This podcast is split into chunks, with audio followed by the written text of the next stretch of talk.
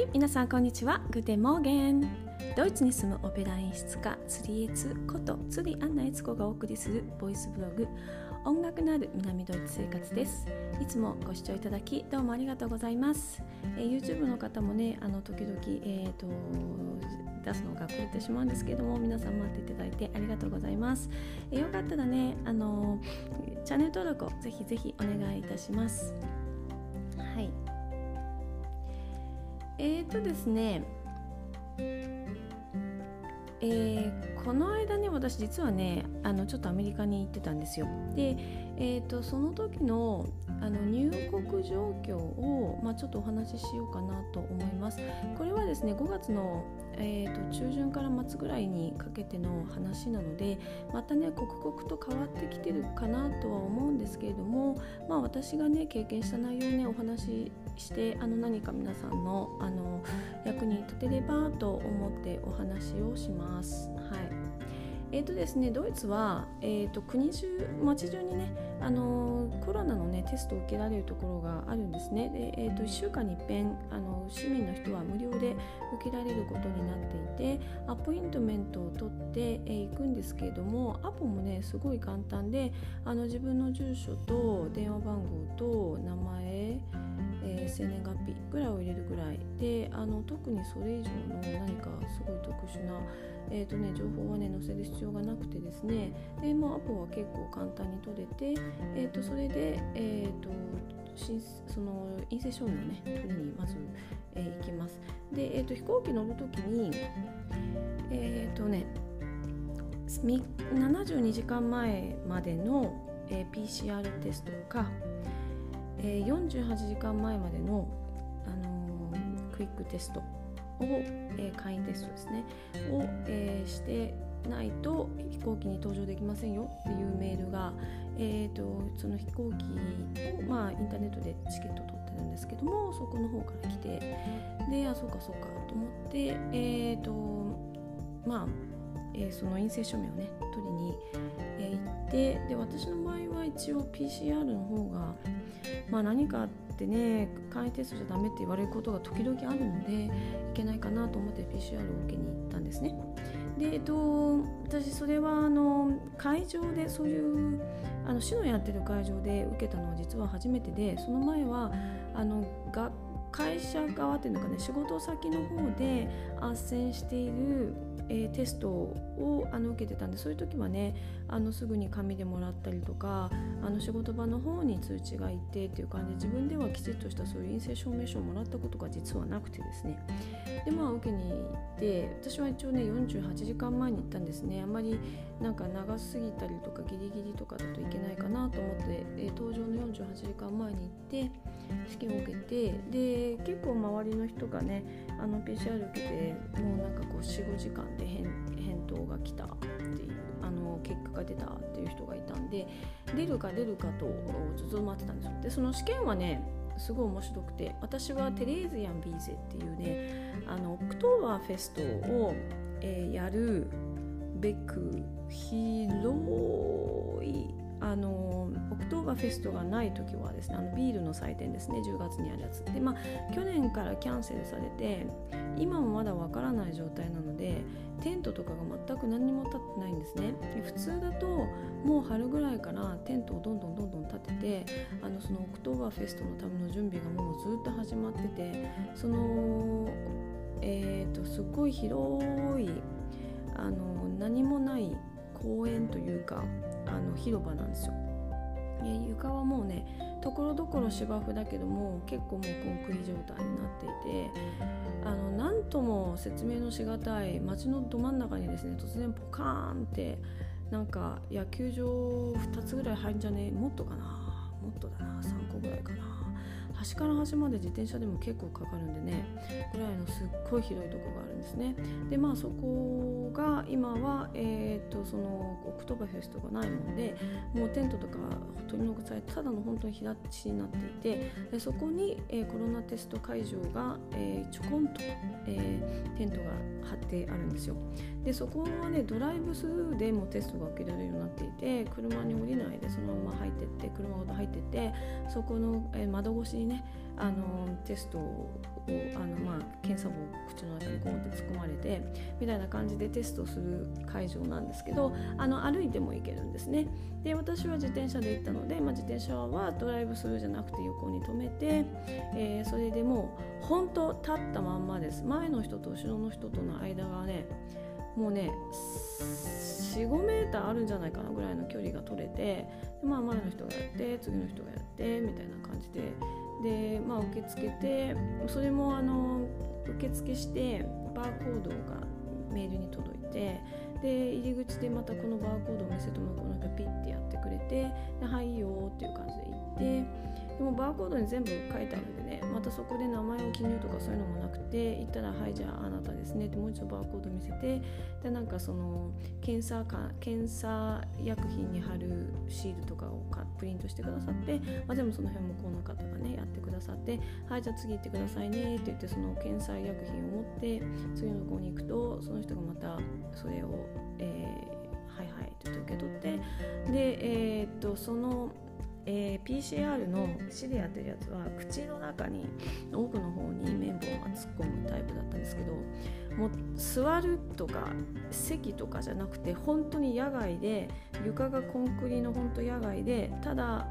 えー、もう本当に運動会の時に立てるテントみたいなものに入ってるだけなんでもう本当すだらしの状態で、えー、口をはい開けてって言っても荷物とかも全部持ったままコートも着たまま口開けさせられてで突っ込まれて「はいじゃあどうぞ」って言って終わったっていう感じでした、うん、でテスト終わって結構ね喉痛かったです。もうね無理やりかなりもうすごい勢いでもうゴーン突っ込まれる感じでうん結構ねその後かなりジンジンしたのでんまり健康には良くないんじゃないかなと思いますよね。粘膜を傷つけるんでね。うまいいんですけどね。でそれでまあ試験が終わって。で、えー、待ってど下せど。4時間経っても5時間経っても半日以上経っても返事がなく。えー、っとでそれがですね、えー、終わった後になんか紙をくれるんです。でその紙にその薬品につけたのと同じバーコードをペタって貼ってくれてあなたの番号はこれだからねってわれてあとは全部この紙を見てねっていうふうに言われて、まあ、ドイツ語で全部説明が書いてあってこのインターネットのこのサイトに行って、えー、くださったら、えー、でこの番号を入力するとあの、えー、陰性か陽性か出ますっていうふうに書いてあってでそれ以上のあのきちっとした飛行機に乗ったりするためのあの PD え PDF の、え書類が必要な場合は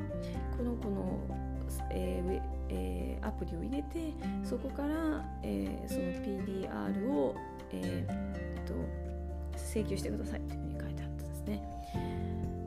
で、えーと、結構ねそれがこう細かく書いてありましてで私はなるべくアプリを入れたくなかったのでまずはインターネット上で見てて全然こうポジティブかネガティブか出てこないんですよ今まだ試験中ですのでお待ちくださいっていうのばっかり出ててで1日以上経って24時間以上経って返事がないからこれはおかしいなと。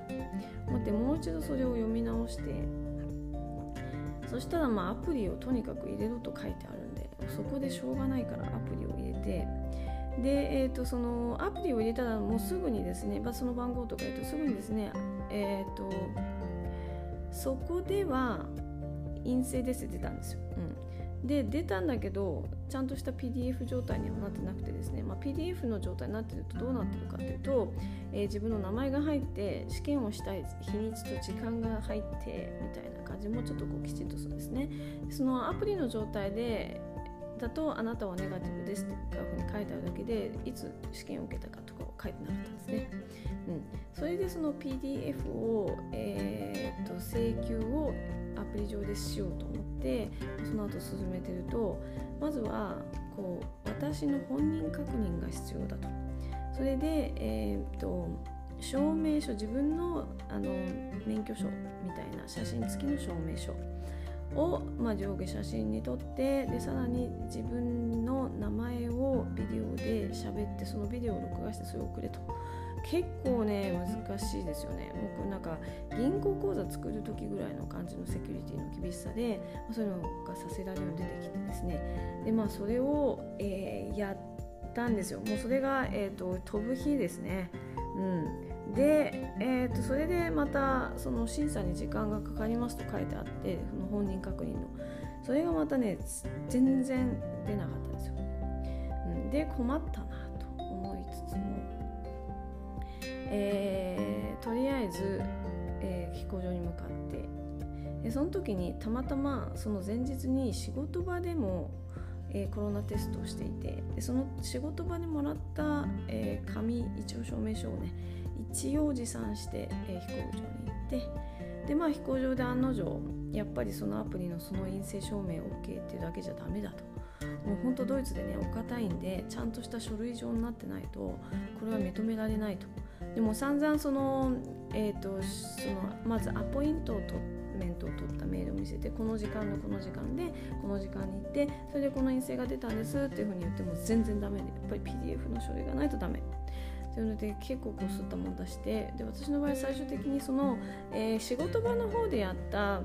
えー、コロナテストはどうですか？一応それはね簡易テストだったんですけど一応簡易テストでも OK ということになっていてあの一応どこが出しても OK ということになってるんですよね。で私のその仕事場で出したやつは薬局屋さんが学校に来て問題の仕事だったんであの薬局さんのあのスタンプが入ってたんですね。でなんかそしたらじゃあもうそっちでいいっていうことそれで、えーと、行かせてくださったんですけどまた今度ですね飛ぶ前の、えー、ところでですね